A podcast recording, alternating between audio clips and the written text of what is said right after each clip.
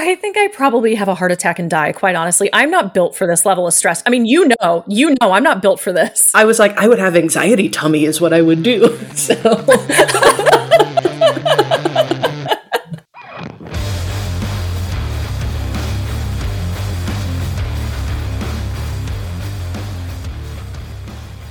Welcome to Lawyers Behaving Badly. I am Jennifer Judge. And I'm Karen Delaney. Welcome back, friend. You made it. I made it. And how are you doing? Oh, I I asked I asked because I know. yeah, my uh my four year old came down with strep on Sunday and it got really bad really quickly. It was actually it was surprising because we've never had strep get that bad. Mm-hmm. And he's just been so sick since. And it's Wednesday and he's still home and he's out in the living room with my mom. So we may hear them giggling in the background. but although he seemed to be running out of steam when he came in, he came in just as we were about to record. But he's been really sick and he was on Zofran for a while, which is every six hours, which means somebody's up in the middle of the night with him for a dose of that. Mm-hmm. And if he's feeling sick, to help him with that. And then uh, last night I had caffeine too soon before bed. And because I'm over the age of 40, that meant that at 3 a.m. I was like, should I design a new logo? How many black holes are there in the universe? So I'm dying right now. It has not been a great week. Uh, but you look fantastic. Eyeshadow absolutely on point. Love Thank the holographic you. effect there. Yeah. I, I, had a webinar today at lunch that I was giving. Um, so I had to do that got very dressed up for it. Not very dressed up, but you know, you do your hair, you do your makeup and everything. Sure. And logged on 10 minutes early and they're like, let's do this one off camera, which on the one hand, like, great, I'm happy. I'd love to be off camera. On the other hand, I was like, that's an hour of my life I'll never get back. So. Well, and on the other hand, you're like, but my eyeshadow looks amazing. Yeah, do not see the shimmer. So. Yes. But it went, it went really well. Um, so that was fine. And you know, we were in Vegas last weekend, so that was great. It was very nice to get away. We did pretty much nothing the entire time we were there but drink and eat. Um, so that was fantastic. Hung out with my husband's brother and his wife, who coincidentally were there um, at the same time we were. So we saw them and got to hang out, and that was great because they have two oh, kids. Cool.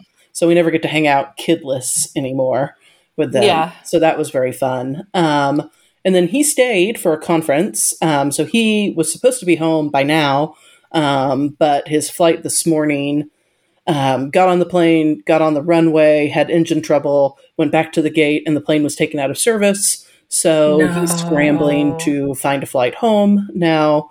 Um, so, and tomorrow's the last day of school for the kids. I found out this morning, I told you this, that my oldest um, has half days today and tomorrow. I didn't know that. Yeah, surprise. And so, and so I was like, "Oh, you're home at twelve thirty. Oh, good." Um, so we are just like limping across this finish line. We are going to like drag our bodies across the finish line of school and be done, and just kick this year in the ass for school. It is done. Thank God. Well, and as you know, the last day of kinder for us was last Friday, mm-hmm. and after a full year of extremely vocal complaints about almost every aspect of kindergarten, my guy was so crushed on the Aww. last day of kinder. I mean, just absolutely distraught. And I think part of it is that he knows his teacher is not coming back next year. She's mm-hmm. entirely quitting teaching after six years of kinder. She's That's, like, that, no, that happens a lot these days, apparently. Yeah, especially in Texas. It uh, kind of sucks to be a teacher right now. So mm-hmm. she's going on and moving on, which is really unfortunate because she's great. And so I think part of it was just knowing that she wouldn't be back next year because the kindergarten the kindergartners are in the same pod as the 1st mm-hmm. graders. So he at least would have been able to see her kind of in passing. So I took him to our favorite local nursery and introduced him to the fine art of buying plants we don't need anytime we feel an emotion. And then we Perfect. planted a butterfly garden. So, yeah, great, great end of the school year. that is, you know, that's a gateway garden is the butterfly garden. And then next year we'll be sending each other pictures of our vegetable garden because I already send you mine. So next year I look forward yeah. to all of the vegetables you'll start growing too. I'm thinking about it. And with him, it was so cute because, you know, he started reading this year and his reading skills have gotten really good. And part of what precipitated the butterfly garden is that we have seen a hummingbird at the lavender in our backyard. And Mhm. he was like, we should plant more plants that the hummingbird likes. And so he was reading all the signs at the nursery for plants that attract bees and butterflies. And he wanted to get one of everything that said it attracted pollinators, but like everything said it attracted pollinators. I was like, buddy, we gotta like everything here is good for bees and butterflies. So I get it. I'm with you. I want to buy everything too, but we only have so much space in our tiny little backyard, so we're going to have to be a little bit more selective. But uh, yeah, we're going to have that for a while, and that that will be our our gateway garden for sure. I had a breakfast today topped with the cherry tomatoes that I grew myself from seed. and the feeling of self satisfaction of eating something that you grew from seed is just like unparalleled. So I highly recommend it. That is so amazing. It's well, and we've had a lot of problems here because we have just rabbits everywhere, Mhm. and they will literally. I mean, I've planted stuff, and in two days, I mean, it's completely gone. There have been bare patches in our backyard because they've eaten the grass down. I Mhm. mean, it's terrible, and we don't have enough natural predators, and so it's been really difficult to grow anything here. But I've recently started getting some planters, so hopefully we can keep the rabbits out of it and maybe we will like you grow Well, I'll get you a coyote and you can have you can have a natural predator, some coyotes and foxes to let loose around your backyard. oh god please do yeah or a puppy. I've I've got them in abundance. You can have one. oh no we have our our dog that is a alleged lab labradoodle i think i think she's allegedly a mini labradoodle there's a lot of suspicion around that claim um she is she does enjoy a rabbit here and there if she can catch them. So she has reduced some of the problem in our backyard, but that is not my preferred method, No. uh, including she recently ran into our living room with a headless rabbit and dropped it on our white living room carpet. And I literally just started. Yeah. Uh, well, we don't need to go there, but uh, yeah, that was not the best day for our human dog relationship. No, um, oh, one of our dogs has done that before. He found a burrow of baby bunnies, and he didn't. Oh, He I wasn't trying to kill this, yeah. them, but he brought me in succession like six baby bunnies that like he just didn't carry carefully enough in his mouth. Yeah. and so they're like very badly injured on my kitchen floor. And Oh like i'd clean one up and then the next time he walked he'd bring me another one. I was like god damn it where are these bunnies coming from? And this always happens when my husband's out of town. I got home from vegas um, and at the house there was a giant dead bird on our patio that looked like it had like flown into a window and broken its neck. Aw. Um, so there were like feathers everywhere. It was just, I was like, why does this always happen when he's out of town? Like, I don't want to put on gloves and throw this bird away. But Right. that's what you end up doing. is so disgusting. it's so disgusting. I love how our delightful discussion about the end of the school year has now become about Animal like, wild animal maiming. so anyway, that's how where we are right now. great. Things are great. Things are great. Let's talk more about maiming and death. Um, Yeah. Cool. I think we are going to decide we skip a hot toppy today because you have part two of this series that I like had to physically hold myself back from googling. So I can promise you, I have not googled anything. I am going Thank into this absolutely blind. As much as I mean, you know how much this bitch loves to Google, so you know how much this killed me. Well, and I love a spoiler, so I have to Yes. be perfectly honest with you. If you left me hanging and told me not to Google something for a solid week, I'd probably be like, sorry. I think that was one of the ways we initially bonded. By the way, was our mutual love of spoilers. yes. um, because my husband is diametrically opposed to the idea of spoilers to spoilers like he cannot stand them and I, it may have even been like lost that we initially bonded over with spoilers Mhm. because i am all about a spoiler i want to know everything everything. I've never Mhm. met a spoiler I didn't want to know everything about. hmm Yeah. Always. always so yes you can understand how hard it was for me to honor your wishes with so- I, I'm so flattered. I feel like that's a real testament to the strength of our friendship. exactly So, yeah, we are going back to the Los Angeles Department of Water and Power. I am going to try and do a brief recap. It is the largest municipal utility in the United States. It has a multi million dollar annual budget. It provides water and electricity to millions of people in and around LA. As we discussed in the 2010s, they hired PricewaterhouseCoopers to modernize their billing system. The rollout of that billing system was an absolutely humiliating, very public catastrophe. And it ultimately resulted in a $67 million settlement of a class action lawsuit against the city, the Jones lawsuit. And that included $19 million in attorney's fees. Last episode, we met Larry Lawyer, mm-hmm. a New York licensed lawyer who the city of Los Angeles initially hired to sue PWC related to this whole fiasco. We learned that Larry was quite enterprising, including colluding with the general manager of the DWP to funnel Department of Water and Power contracts to Larry's company.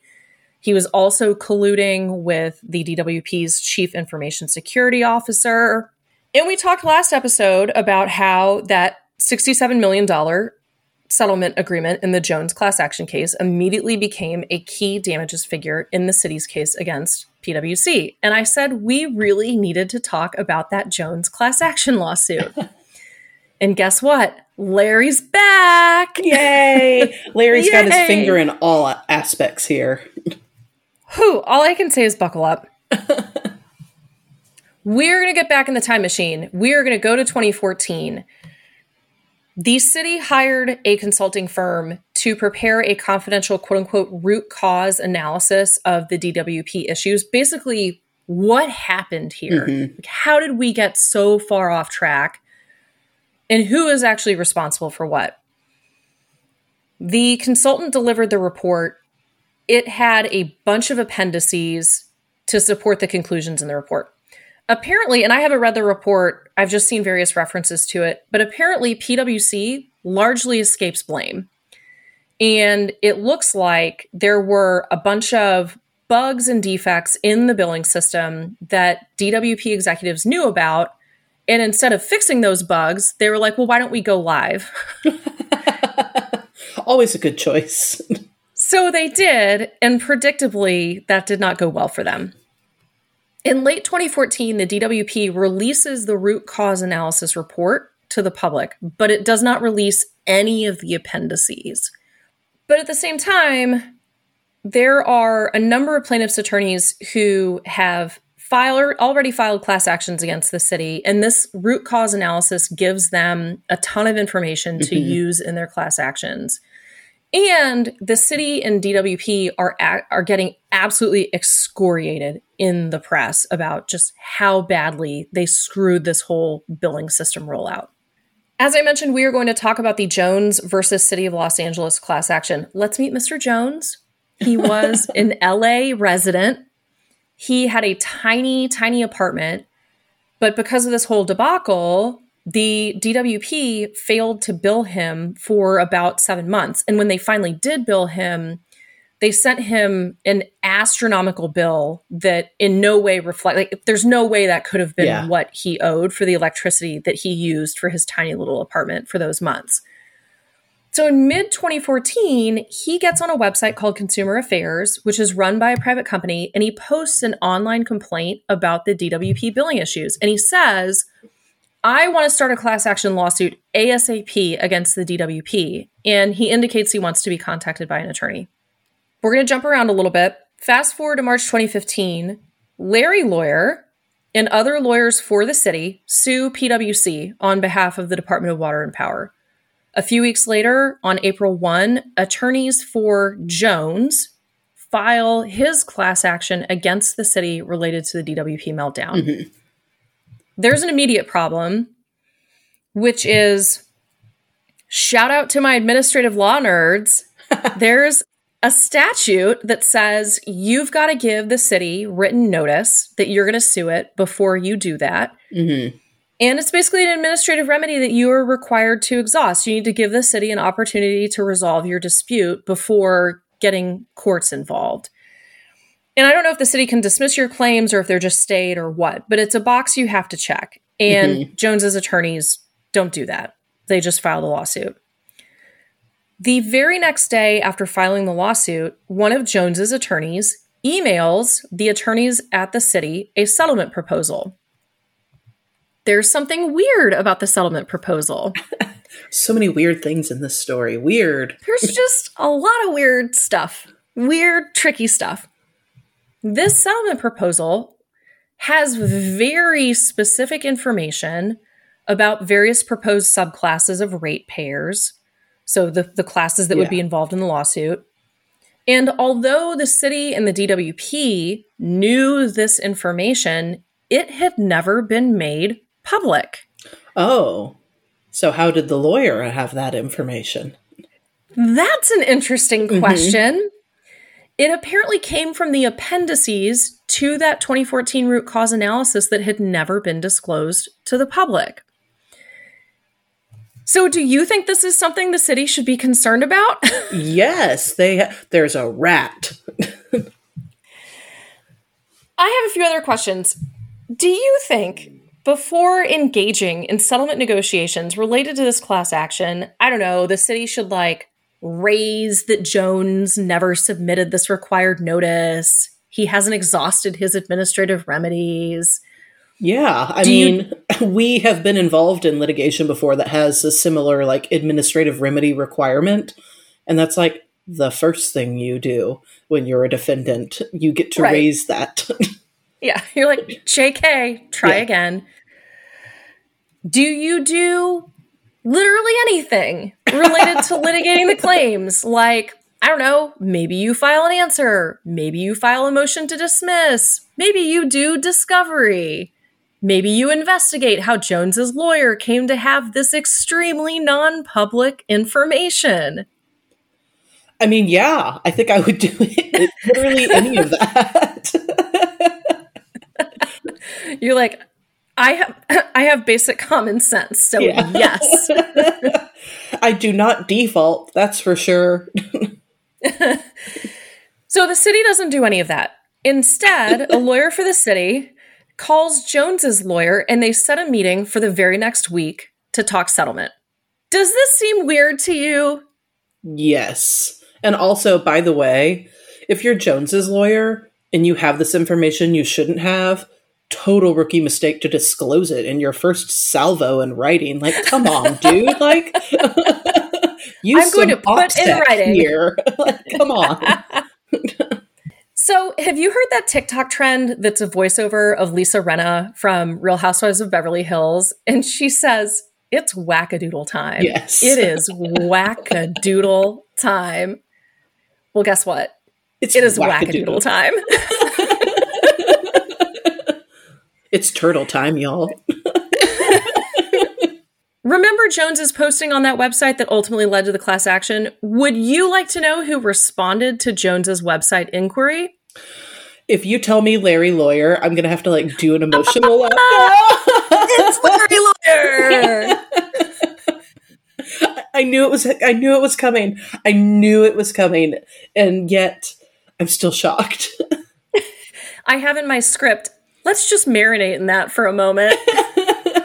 like he is representing the city, right? Uh-huh. in like many yeah. ways. Not only is he representing yeah. the city, he's actively screwing the city while representing the city. Yeah. Oh my god. So, in early December 2014, before these lawsuits are filed, Jones signs an engagement letter with Larry Shut to up. sue the city. now, Larry is friends with a LA based attorney that I will call Carl California. he I envision him with like aviators and a convertible and like yeah. a leather jacket. yeah. And I'm going to be using some goofy names because quite honestly, there is a shockingly high number of people who were involved in this. And I'm trying to keep the names to a minimum so we don't get people confused. But Larry is buddies with Carl California. Carl California had been law partners with the attorney who was now chief of the city attorney's litigation branch. So my kind of vague understanding is this is the attorney who oversees all litigation on Mhm. behalf of the city of Los Angeles. Larry and Carl California have a plan, which is the city should sue PwC. Jones should file a class action lawsuit against PwC. And Larry and Carl California should represent both the city and Jones in these two lawsuits against PwC. Thoughts and comments? It is a brilliant plan if you set aside literally every legal obligate and ethical obligation we have as lawyers. Like if, if you don't care about literally any of it, you could probably get pretty rich doing this. And you may never lawyer again. But I mean, go for it, my dude. No, it's awful. Like it's, and to I think cannot emphasize enough how much you should not do something Yeah, like, it's that. and to think that you will get away with this is what's so galling to me. I feel giddy because we're just getting started. Larry and Carl California decide to meet with Carl's former partner turned city litigation chief to pitch this idea of Wait, the they're going suing. to pitch. Okay, not the whole idea, just the city suing. oh, you were Well- no. Oh my god. this is why I told you I didn't even think the last episode was going to be the best one. So they decide to meet with the litigation chief because they want to pitch, hey, we want you to hire us to sue PwC, but also maybe you can give us some helpful information for our class action against PwC, your contractor. Oh My god. The litigation chief agrees to the meeting. He emails back and forth with Larry and Carl about what documents to send them in advance of the meeting so they can have a quote unquote fruitful meeting. Oh my god. He very helpfully emails the Department of Water and Power's general counsel, tells him about the upcoming meeting, asks for relevant documents, and gets them. So in December 2014, Larry starts drafting a complaint called Jones versus PwC, even though all he's discussed with Jones is suing the city. Larry and Carl go to their meeting with the city's litigation chief. He knows, the litigation chief knows Larry and Carl California are representing a ratepayer related to his overbilling claims by a city department, but agrees to have Larry and Carl California represent the city as special counsel in this lawsuit against PwC. That's. I can't. I can't. Like this is insane. Um like it's like multiple lever levels of failure of ethical obligations have hit here. Like it's not just Larry and Carl, it's also now this Los Angeles city guy that's just Mhm. like uh, saying he's going to wave away this non-waivable conflict. At this meeting, Larry says he'll draft a complaint by the city against PwC, and he asks for additional documents from the city. And the city's litigation chief forwards that request to the general counsel of the DWP and says, quote, the potential plaintiff's attorney sent the following request, and I'd like to accommodate him as much as possible. if I'm general counsel of DWP, I'm like, mm, no. Instead, the a lawyer at the DWP sends the appendices to the root cause analysis, which had never been made public, to the litigation chief, who sends them to Larry. My eyes have fallen out of my head. My eyebrows were so high. We're gonna break your Botox. Uh, Larry later e- Larry gets these appendices, and he later emails the litigation chief. "quote The good news is that the appendices that you provided are a treasure trove of useful information." And in January 2015, he sends the city's litigation chief a draft complaint for city versus PwC.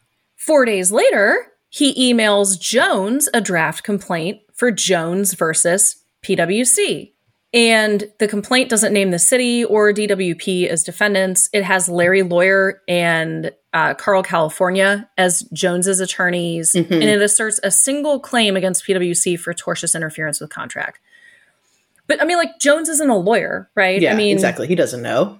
what does he know? So a few days later, he gives Larry the go ahead to file the complaint. In the meantime, there have been other class action complaints filed against the city related to this billing fiasco. More continue to come in. And Larry meets with Carl California, the city's litigation chief, the chief deputy city attorney, and other attorneys for the DWP. And they have an idea, which is you're making a face already, you're pinching the bridge of your nose. what are you thinking? I don't know, but I know it's going to be bad. it is. You're correct. Your intuition is is flawless. They have an idea. So we've got all these other class actions. So what if we get those plaintiffs' lawyers to agree they're going to dismiss their claims in those cases and we're all going to sue PwC together. Like they can join this class action against PwC. And what is the lawyers for all those other cases? What is their incentive to do that? They're giving up their f- potential fees. Well, I think they would get. Okay. I think the idea is like, let's sue PwC. The city's also suing PwC. Like, PwC is basically a money machine, and you join this, we're all going to be aligned, and mm-hmm. you're going to share, you okay. know, in the proceeds okay, or whatever. And it looks like Larry starts reaching out to these other plaintiffs' lawyers to get them to sign agreements to this effect. Much, much later, there's uh, the judge in the PwC and Jones class action cases appoints a special master to investigate this whole mess. And the special master concludes that the city attorney's office, the DWP, Larry, and Carl California came up with this plan, one, because they want to get rid of all these other like pesky mm-hmm. pending class actions, and because they want to change the public narrative from the DWP screwed up to PricewaterhouseCoopers defrauded the DWP. Yeah. Like they want to switch who's getting blamed in the media. Even though the root cause analysis says that it was the DWP. Right. but there's a problem which you already flagged, which is like trying to get these other multiple plaintiffs' attorneys to cooperate is like hurting cats, and yeah. they're rightly kind of skeptical. And in late January 2015, the city's litigation chief emails Carl California a link to a news article that quotes one of these other attorneys talking about how strong his case is against the DWP. And the subject line of the litigation chief's email is doesn't seem like he's on board. and Carl California writes back, in light of that interview, we need to get him back on the reservation. Larry, the, the next day, Larry, Carl, California, lawyers at the city attorney's office and for the DWP meet and apparently to discuss strategy. Larry later sends everybody an email. Subject line Jones versus PWC consumer class action. And he attaches a draft of the Jones versus PWC complaint. And he says, Thank you for the opportunity to discuss this matter earlier this afternoon. Attached, please find the current confidential draft of oh the consumer God. class action complaint we talked about. Oh my God. I'm st- I'm, the DWP's general counsel. I love that I've. It's been. I feel like it's been a while since I've stunned you, though. Yes, you have. It's been a while.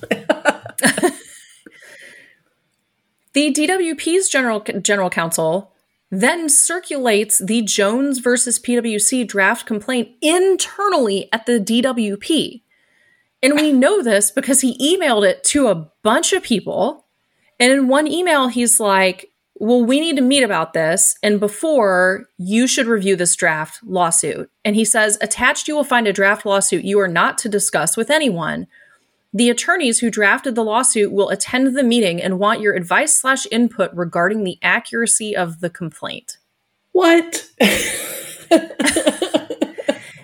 they do. They all get together at the DWP, or I'm sorry, at the city attorney's office. Larry's there. There are DWP lawyers there. There are DWP employees there. Somebody prints off a bunch of copies of the Jones versus PwC complaint for them to all look at.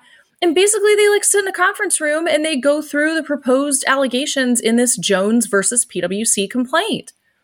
Now, Larry and Carl California had actually managed to get some of these other class action attorneys to sign off on Mhm. this, like, we'll dismiss our claims, whatever. But that scheme ultimately crumbles because one of the class action lawyers who signed the agreement is like, well, hey, you need to send me a draft of the lawsuit that Jones is going to file against Yeah. PWC. So I at least know what I'm signing myself up for. Yeah, like, I should be able to evaluate it before I dismiss my client's claims. And Larry won't do it. That's a giant red flag. Yeah. They'll send it to everyone else in the fucking world, but not this guy. yeah. So these lawyers, uh, like, rightfully so, are like, you know, this seems a little suspicious. Now, the city had also hired a different external firm, which I will just use the boring name Firm A for. Mhm. for. And Firm A was supposed to help defend the city in these various other state class actions that have been already filed against the city. Well, they get wind of this scheme and they send an email to the DWP's general counsel and several other DWP attorneys like, hey, we have concerns. I was just about to say, do you feel like you're taking crazy pills? Like everybody seems to be on board with this scheme and thinking it's fine. And like everybody's like, oh yeah, let's have a meeting about it. Let's all email about it. And I'm sitting here thinking, wait, did I misunderstand everything I've learned in ethics? Like, how are we not All- screaming from the rooftops? All I can say here is that everybody involved here appears to live in a completely separate universe than I do. I can't even wrap my mind around this. So Firm A does a whole memo to the DWP about why this is problematic. Like there are conflicts issues. Yeah. It may make any information you share with Larry in Carl, California discoverable to PWC. Yeah, it's not like there's joint privilege issues. Like, it, it's not. They're adverse. Right. And if if you if you file a class action against PwC, they are going to they're add bringing in the city. Yes. as a necessary party, and then what? yeah. DWP's attorneys are basically like, "Hey, cool, we forwarded this to the city attorney's office." It's unclear exactly what happens, except it looks like the lawyers in the city attorney's office are finally like, "Oh, maybe this isn't a great idea." Oh, we didn't think past step one. Yeah. So Jones versus PwC dies because it turns out it was an infinitely stupid, unethical idea in the first place. Okay, but what are we doing? Larry, Carl, California, the city's litigation chief, and the city's chief deputy city attorney, who I understand to be like the top two officials under the city attorney himself. Mm-hmm. I might be wrong about that, but that's kind of my understanding. Well, they meet, and we don't know exactly what the conversation was. But apparently, they were like, well, I mean, we already have this guy Jones who wants to sue somebody. So, what if he sues the DWP and we use that as a vehicle to resolve all of these various class claims that have been asserted by a bunch Oh of different God. people against the DWP. And they decide like, okay, this lawsuit needs to include include all of the claims that have already been brought in these other class actions because not all the class actions are identical, right? Like there Yeah. are different people with different issues. Yeah, and so the different lawsuits allege different claims. And they even start referring internally to the Jones versus City lawsuit as the White Knight lawsuit or the White Knight strategy. oh my god. I my mind is blown. Like I I've heard of this thing happening before, honestly, but because for those who aren't aware, if you have a class claim and it is resolved, even if you had no idea that it occurred when that settlement was reached, you know, if you are part of that class member, that wipes out your ability to raise those legal issues. So basically, you get finality when the court signs that settlement agreement or signs off on that settlement. So that's why they want to do it. Is basically there is no way anybody else out there is going to raise a claim if they can get this settled. yeah. And so basically, the Jones versus City lawsuit is going to be the White Knight that rides in mm-hmm. and saves the city. And Carl, California ultimately testifies that attorneys at the city attorney's office, quote unquote, directed Larry to file the lawsuit against the city. Their own Oh attorney in the PWC case. I, There's literally no words. There's literally no words. So in early March 2015, Larry and Carl California, as special counsel to the city of Los Angeles and the city attorney's office, file this lawsuit against PwC on behalf of the city. And the city attorney immediately has a, pref- a press conference, like same day, where he's like, justice for the city of Los Angeles and smears PwC. Mm-hmm. But now that the plan is for Jones to sue the city, Larry can't be listed as an attorney on that lawsuit. Yeah, right? get- like that's yeah, there'll be obviously extremely problematic. Yeah, exactly. We, yeah, we can't just like make everybody aware that we're Yeah. doing deeply unethical things. Enter Otto, Ohio. Otto Ohio to me has like thick rim glasses and a handlebar mustache. So that just so you know, that's who I'm thinking of.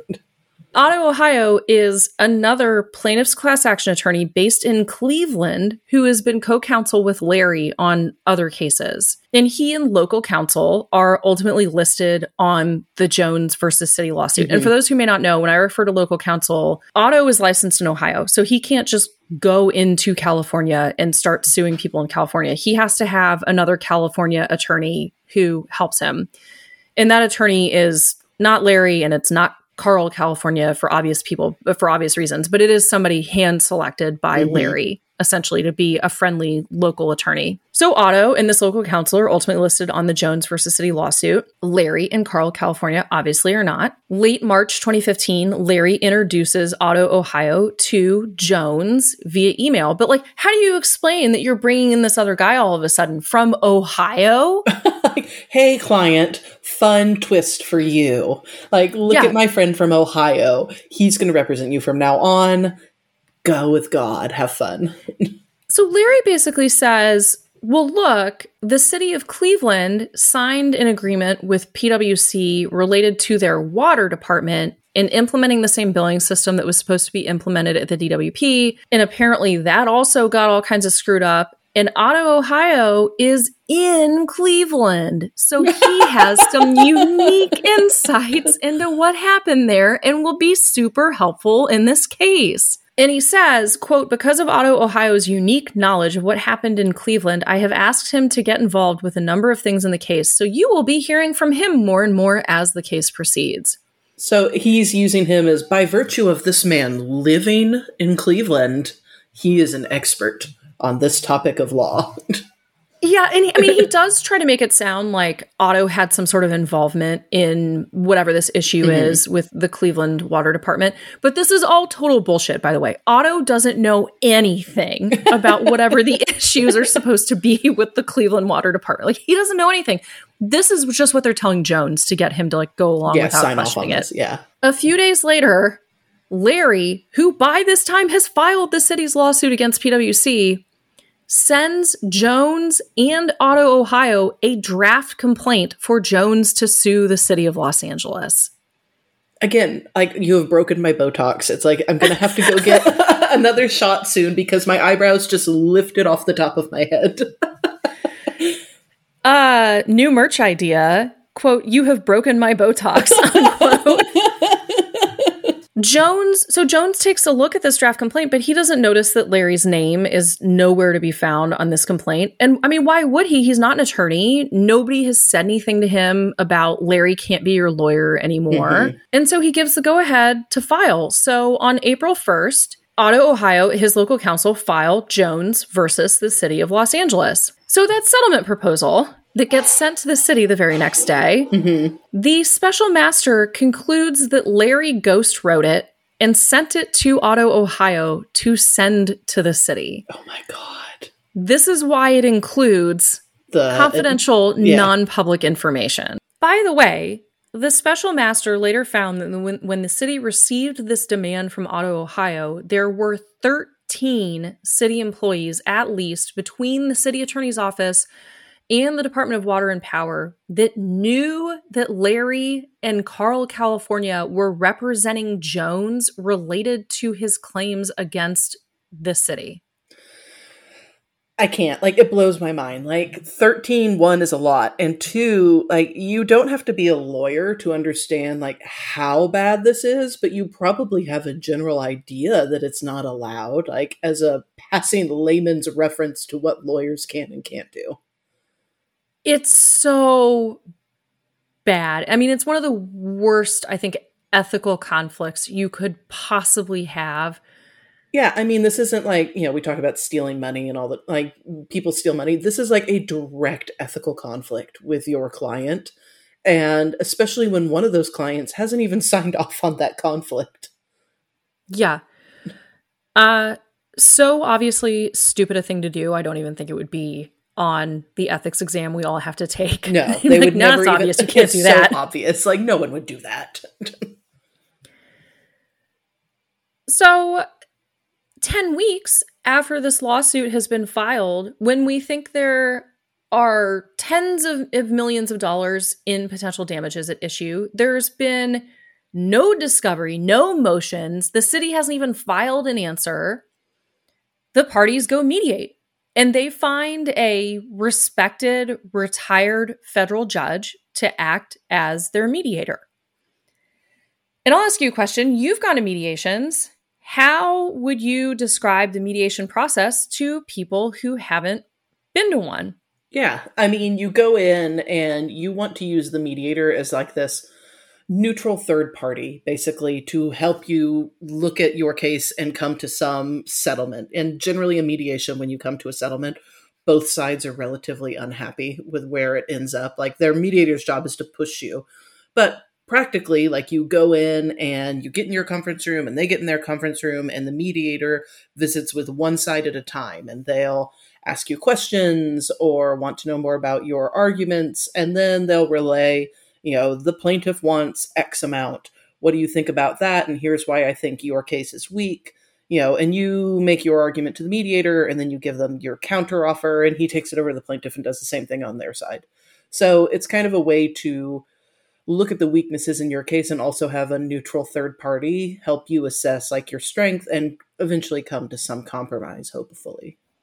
Right. To get it to get mm-hmm. it settled and oftentimes before you even go to the mediation you will do a mediation brief a mediator's brief mm-hmm. that is for mediators eyes only at least here in texas it does not go to yes. the other side mm-hmm. and it it it provides background on your case to help educate the mediator so you're not wasting time at the actual mediation doing that. It gives your perspective. It might highlight the strengths in your case, the weaknesses in your case. It might evaluate perceived weaknesses in your case and respond to those about mm-hmm. why you don't actually think that's a big deal. And it's helpful to set yourself up for success to uh, actually go to mediation. Let me ask you a question. Um, have you ever drafted an opposing party's mediation brief? I wish I had before after, but no. that would made things easier. yeah. No, I have not actually. It looks like Larry in Carl, California helped draft the city's mediation brief. Oh my god. um, let me ask you another question. Let's suppose you plan on going to a sham mediation to collude with your litigation opponent on a massive public settlement. However, you have a client that has no idea that this is a sham. Yeah, he thinks problem. A, no, your little client thinks that this is like he's getting his rights vindicated and he's vindicating the rights of an entire class of people. Like he hasn't signed on to your little sham. And it seems like your client's very presence at this mediation might threaten yes. to bring the whole thing down. So Otto Ohio gives Jones the heads up about the mediation, but he makes it sound like Jones can't attend because it's quote unquote confidential. so Jones doesn't go. He doesn't attend any of the mediations because he doesn't understand that he can yeah. and that actually as the party he should be there. Yeah. So the parties go to mediation in June. Uh, even though Larry Lawyer in Carl, California are not listed as counsel for any party in this litigation, they show up anyway to the mediation. They're so worried about their house of cards collapsing, but they like saunter in and like the blue and orange tuxedos from Dumb and Dumber and like top hat and tails, like waltzing in. In fact, Larry and the chief deputy city attorney are apparently the ones who do all of the negotiating on behalf of the city. Oh my god, at least pretend like it's a real mediation. But Larry's like he's negotiating on behalf of the city when he represents Jones. Yes, he represents yes. the plaintiff. According to the special master, they gin up some fake controversies to squabble over. Because I mean, after all, you need this retired judge to, to lend the, the veneer yeah. of legitimacy. So you need him to buy this. So apparently, at one point, Otto Ohio accuses the DWP and its lawyers of lying to him and giving him unreliable data. And I love, I, I thought it's like if Jack Nicholson was screaming, You can't handle the truth. And Tom Cruise is like, LOL, yes, great performance. Good job, Queen. Yes. Turn up the outrage. They do this for two days. Shut up. A two day mediation. two day mediation. I mean, because these are massive claims and this is a yeah, really complicated like, dispute. You can't be theory, like, well, eight hours later, got that all done. Let's go. I know, half day. Should we order lunch and go home? Yeah. And they sign a tentative memorandum of understanding, which is basically like the basic framework yeah. for a settlement agreement. But they don't have attorney's fees worked out yet, and they still have to work out things like, well, how are we actually going to structure remediation? Which well, the yeah. city is. Go, oh, ahead. go ahead. I was going to say, and, and maybe you're going to touch on this too, but like class settlements have to be approved by the court. Like you have to get court approval right. to grant the class and then approve the settlement. We can't just write this thing in crayon and be yeah. done. I mean, we yeah. do have to flesh it out. But the most important part is this city is in the driver's seat on what remediation is going to be. Well, that's because you know they're the ones great. who are controlling. Yeah. yeah, they're the ones controlling settlement. So in June 2015, they file a notice of conditional settlement with the court in the Jones case, saying, "Hey, we've conditionally settled all these claims." And uh, like, hey, related to these other class actions, why don't you go ahead and vacate those hearings and proceedings in those other cases? Because clearly, like, those don't need to go forward. It's a little bit jumping the gun. They go there. back they go back to mediation for a second sham mediation and a third sham mediation. Oh my god. And in a July 2015 mediation session, quote unquote mediation session, yeah. I'm using heavy air quotes here, they arrive at $13 million in attorney's fees for these supposed plaintiffs' class action lawyers. Now, remember, the city still has Firm A, which was supposed to defend the city against the other class actions representing it. And one of the city attorneys, uh, one of the attorneys for firm A, has concerns about this $13 million no number. Yeah. She emails the DWP and gives them like 20 reasons in a bullet point list of why $13 million is too much. And a number of those, I mean, she's like, number one, this lawsuit is in its infancy. There's been no responsive pleading. He hasn't followed the administrative process. There's zero motion practice, no discovery.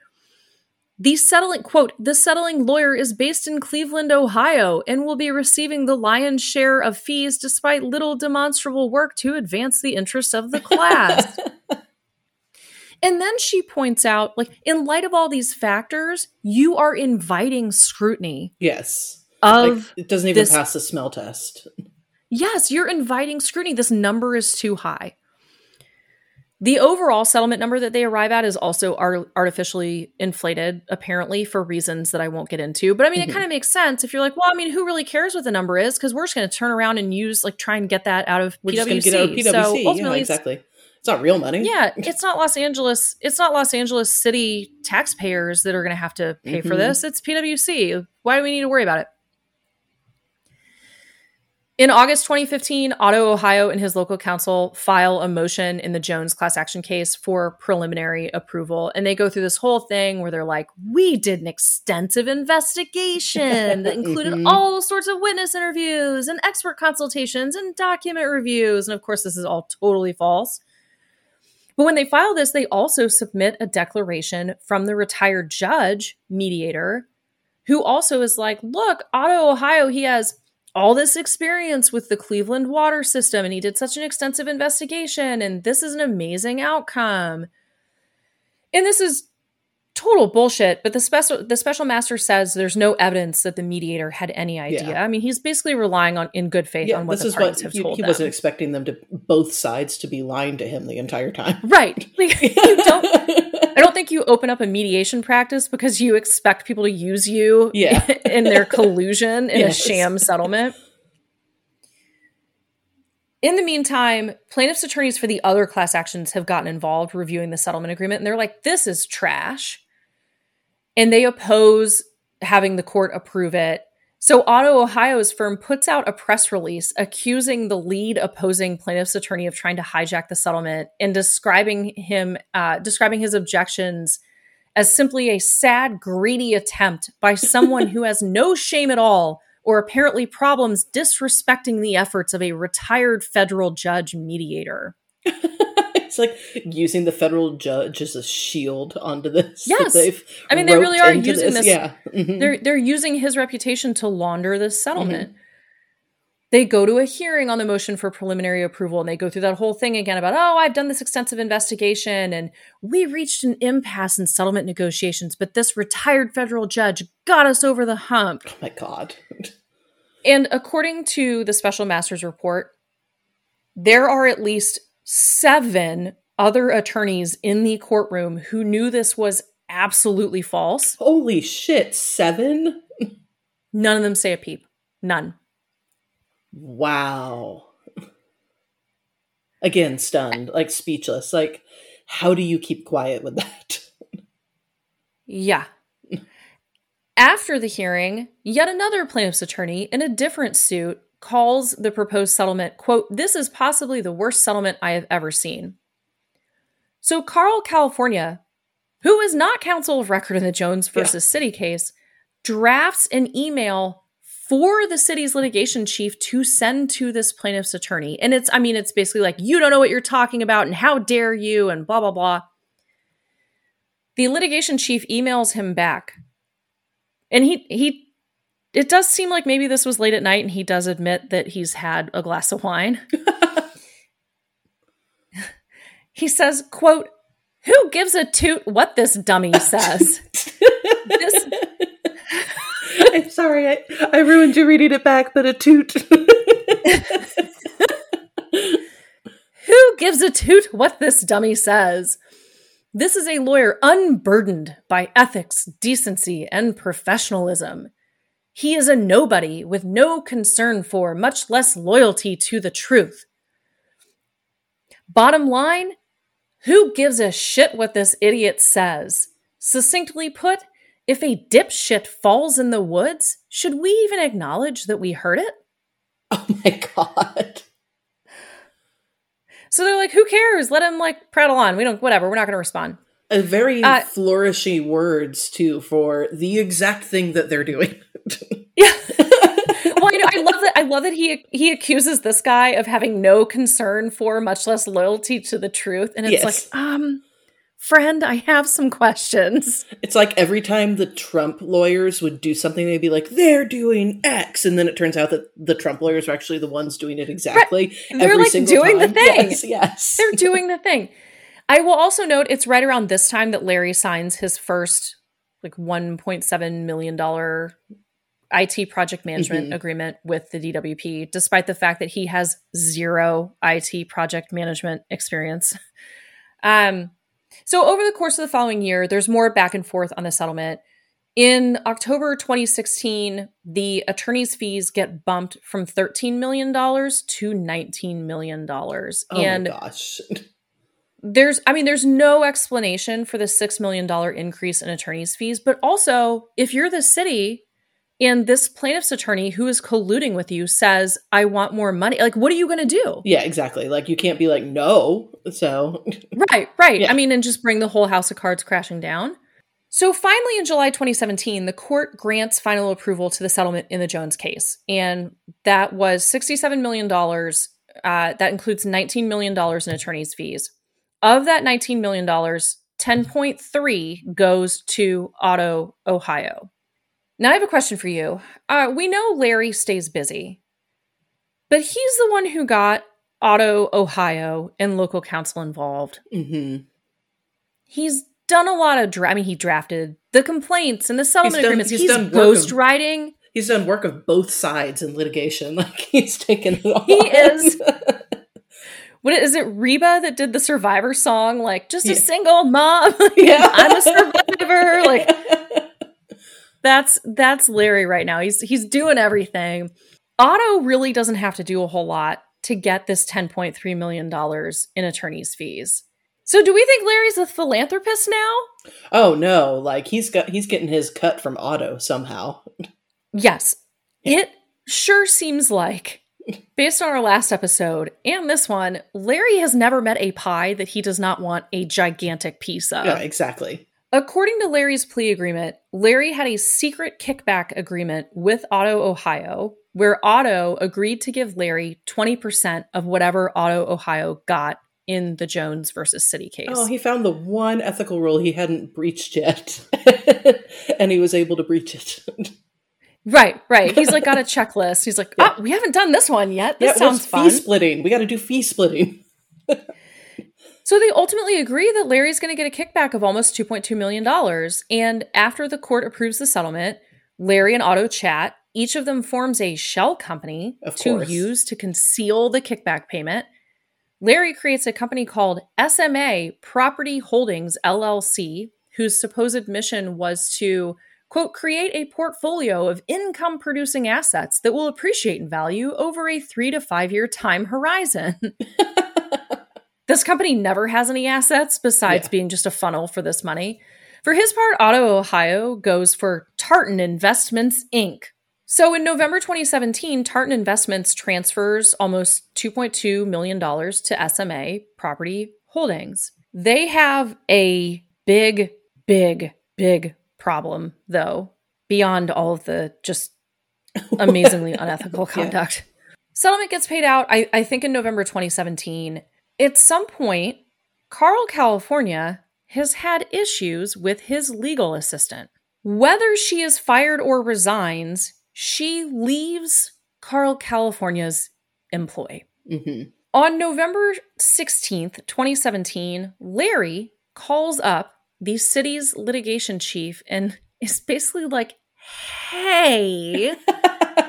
hey guys. So, Carl California recently fired his assistant and she took certain documents with oh her. And basically, what she's got is proof that this is just, you know, a complete sham. Yeah. sham. It's a sham. And Larry tells the city's litigation chief that the legal assistant had threatened to make these documents public if Carl California didn't pay her off. And Carl's basically been like dragging his feet. He's not going to do it. Bad In the news, legal ass- Carl. Bad choice. She had you by the balls. Yeah, it's like, what do we think the thinking is here? yeah. Larry says the legal assistant has demanded more than a million dollars to oh, keep but- oh, these oh, documents on. Like secret. you could have you could have easily paid that money to her and kept this all secret, but they're too greedy. this seems like a complete no-brainer to me. Yes. But I don't know. I mean, I don't know how liquid Carl Yeah. California is. Yeah, Maybe he doesn't have a million dollars in Maybe cash just sitting yeah, around maybe it all to make hush money payments. Yeah, exactly. they're also is a hearing coming up in a few weeks in the city versus PwC case. And apparently the legal assistant is like, look, if you don't pay me, I will be at that hearing. Like, who knows what I Yeah. might tell PwC's lawyers? You're the litigation chief. What are we doing here? Oh my god. What do you do? He's watching his entire house of cards like crumble in front of him. I think I probably have a heart attack and die, quite honestly. I'm not built for this level of stress. I mean, you know, you know, I'm not built for this. I was like, I would have anxiety tummy is what I would do. So I don't know what I would do.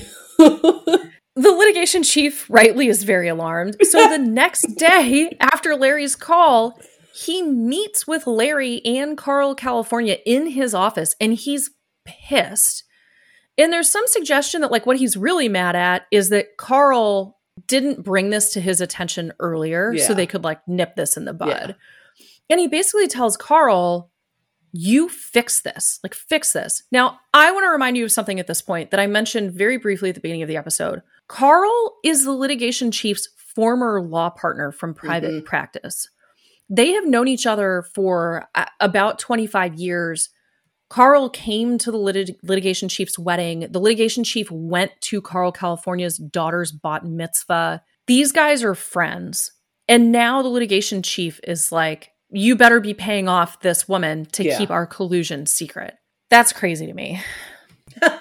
I mean, yeah, I guess it's. I haven't had a friend that's required me to collude with them, so I, I haven't had the occasion There's to. um there's a lot here that's outside my friendship wheelhouse. I've got to be Yeah. real honest about it. like the most boring friends. No offense. You and I really have to spice things up. Yeah. So after this meeting, Carl takes his marching orders. He meets with his formal legal assistant in the DWP cafeteria for a quote unquote mediation. okay. She lowers her demand to $900,000, which to me seems like a great deal if you can get it. Yeah. Would you like to guess what Carl offers her? Oh, he's gonna offer her like five thousand dollars or something like that. To keep this whole scheme from becoming public. And again, she knows what the settlement number Yeah. is. This has all been widely publicized. A $67 million settlement. He offers her $60,000. And that had to be like, that's your one year salary, so you should be happy with it. Probably, probably. I mean, I Mhm. don't know, but that makes Yeah. sense, right? Yeah. Like, we'll peg it to one year's salary and you can go on your merry way. yeah. In late November 2017, the litigation chief meets again with Carl California, who tells the litigation chief about this quote unquote failed mediation again in the DWP's cafeteria, which I cannot get over. Like there are other places to be. Like, you don't have to meet there every time. I mean, Larry apparently knows how to do dead drops. We Yeah. find that out later. So, I've been to Los Angeles. There's more than just the DWP cafeteria there. I promise. right. I mean, a Starbucks seems Yeah. like it would be fine. so, litigation chief, once again, is like, you need to take care of this problem. Carl California rightfully understands this as pay her, get the documents back. According to his subsequent plea agreement, at the beginning of December 2017, the litigation chief meets with other, quote, senior members of the city attorney's office, end quote, and gives them an update on the legal assistant situation, including that she might show up at this upcoming PWC hearing. And I mean, we don't know what she's going to Yeah. do. Yeah.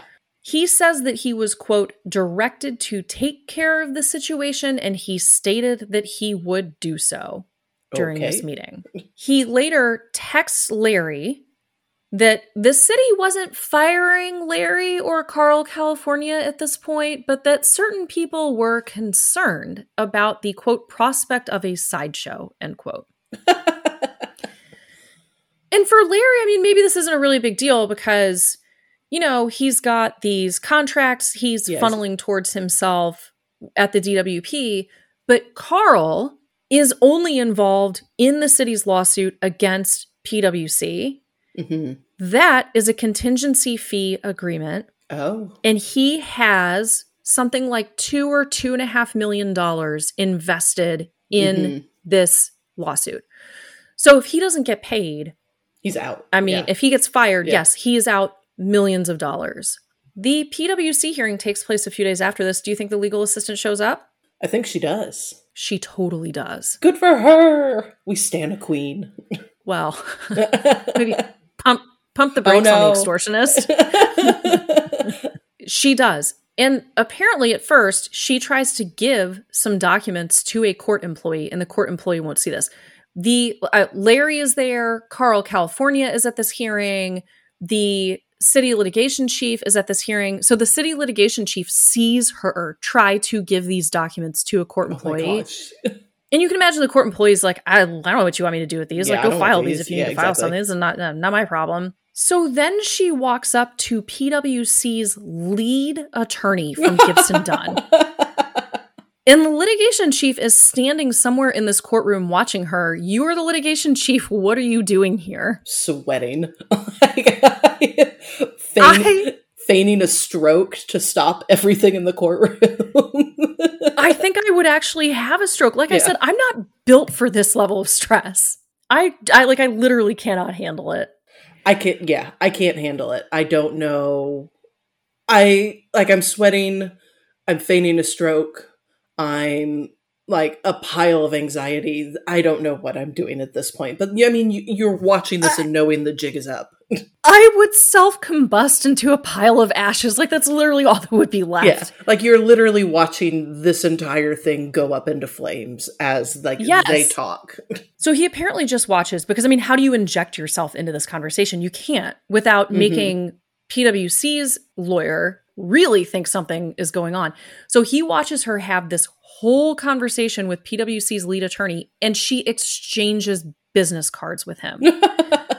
Shouldn't give him any documents. She just exchanges business cards. What the litigation chief takes from this is she hasn't told PwC's lawyer yet. yeah, But let's settle. Hey, let's settle. What do you want to make? What's your price? Let's settle. She's settle. serious, serious. After that hearing, the litigation chief texts Carl and says, quote, I need you to take care of this. He meets in his office the next day with Carl, California, Larry, and one of Larry's partners. And again, he's like, You need to fix this. Carl at some point leaves the meeting, and Larry's, I guess, just musing to himself. And he's like, You know, maybe Otto Ohio should kick in. And I think the implication is like, well, if Carl doesn't have the money to do this, maybe Otto Ohio should kick in some money too, because Mhm. I mean he's benefiting from keeping Exactly. this secret. could- so why doesn't could he, pay? Like, why is it all on Yeah. Carl? yeah. Carl meets with his former legal assistant that night. Do you want to guess how much he ultimately agreed to pay her? Um, they ultimately agreed, so he actually got her to sign off on it. Mm-hmm. Seven fifty. Eight hundred thousand dollars. Oh, not far off. he finally did He it. agrees to pay her Yeah. eight hundred thousand dollars. He texts the city's litigation chief to let him know. Litigation chief texts back, "quote Good job."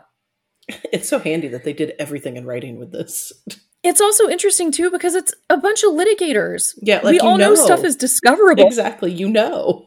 He, uh, the litigation chief, also tells Carl to make sure that there's a strong confidentiality agreement with the legal assistant to make super duper sure she doesn't tell anybody about the eight hundred thousand dollars or the return of the documents that she took. She's already tried to extort us once, but I bet this confidentiality agreement will really hold her feet to the fire in compliance. Right. As I mentioned in the last episode, Larry has pled guilty to honest services fraud and bribery. Even though that plea agreement is dated in November 2021, he has yet to be sentenced. His sentencing hearing is scheduled for June 27th, Oh. so about a month away. There is only one other attorney who has pled guilty in this entire fiasco, and that is the litigation chief. His guilty plea was filed in January 2022. Do you want to take a stab at how much time he was sentenced to? He's been sentenced. Um, I would say seven years. He was sentenced a couple of weeks ago, and I think this is actually how this whole thing came to my attention. Is there was a story about it Mhm. that came across my Law 360 emails, and I was like, "Huh, what's that about?" He gets three years probation, 400 hours of community service, $50,000 in fines, and nine months in home detention. So That he doesn't really go to jail. Yes. The government actually included a motion for downward departure from the sentencing guidelines in their sentencing memo, and it is entirely redacted. But some other references in the brief seem to indicate that they recommended that he be sentenced below the guidelines because he had provided substantial cooperation not only to the government, but to the state bar. Yeah. Now, I told you that New York disbarred Larry Lawyer once he pled guilty. Yeah. Interestingly enough, the state of California has not disbarred the litigation chief. They placed him on involuntary inactive status after he pled guilty, and that's the last update. Between the city attorney's office, the DWP, and all of the outside lawyers involved, I counted at least 12 California lawyers who apparently had some awareness of the. Jones collusion scheme. At this point, it does not appear that anyone other than the litigation chief has been publicly disciplined in any way. Mhm. I mean, we know bars are slow, yeah. And you've got people who ostensibly could be high powered attorneys. I mean, people who maybe mm-hmm. are at the city attorney's office. Uh, you know, maybe there are ongoing investigations and there will be proceedings. We don't. Mm-hmm. We don't know. We won't know until anything is made public. The next episode is going to be how did all of this come to light? Yes. How did this whole thing crumble? We've paid off the legal assistant. We paid her $800,000. We should be good, right? Yeah, exactly. And there's honor among thieves, obviously. So, sort of. I guess until the FBI comes knocking on Larry's yeah, exactly. door, he's like, well, jigs up. Time to sing like a bird. Next week, we will talk about how this all came crashing down. You weren't lying. You blew my mind. Like, this is the worst ethical conflict that I think we've done yet on this podcast in terms of like how pervasive it was and how many people knew about it. Like, this is insane. And it, I, I still can't wrap my mind around no, it. I, I, I really can't. I can't. I can't believe that it went this far and no one ever raised it. I mean, we'll talk about it more next next episode, obviously, but this was a very complex scheme that anyone could have and had to technically under their obligations say something about. Right, and there were so many people involved, and so on the one hand, it seems like it should have been really easy for this to fall apart because mm-hmm. you would think that you would want to keep this scheme to the smallest circle of people you possibly could.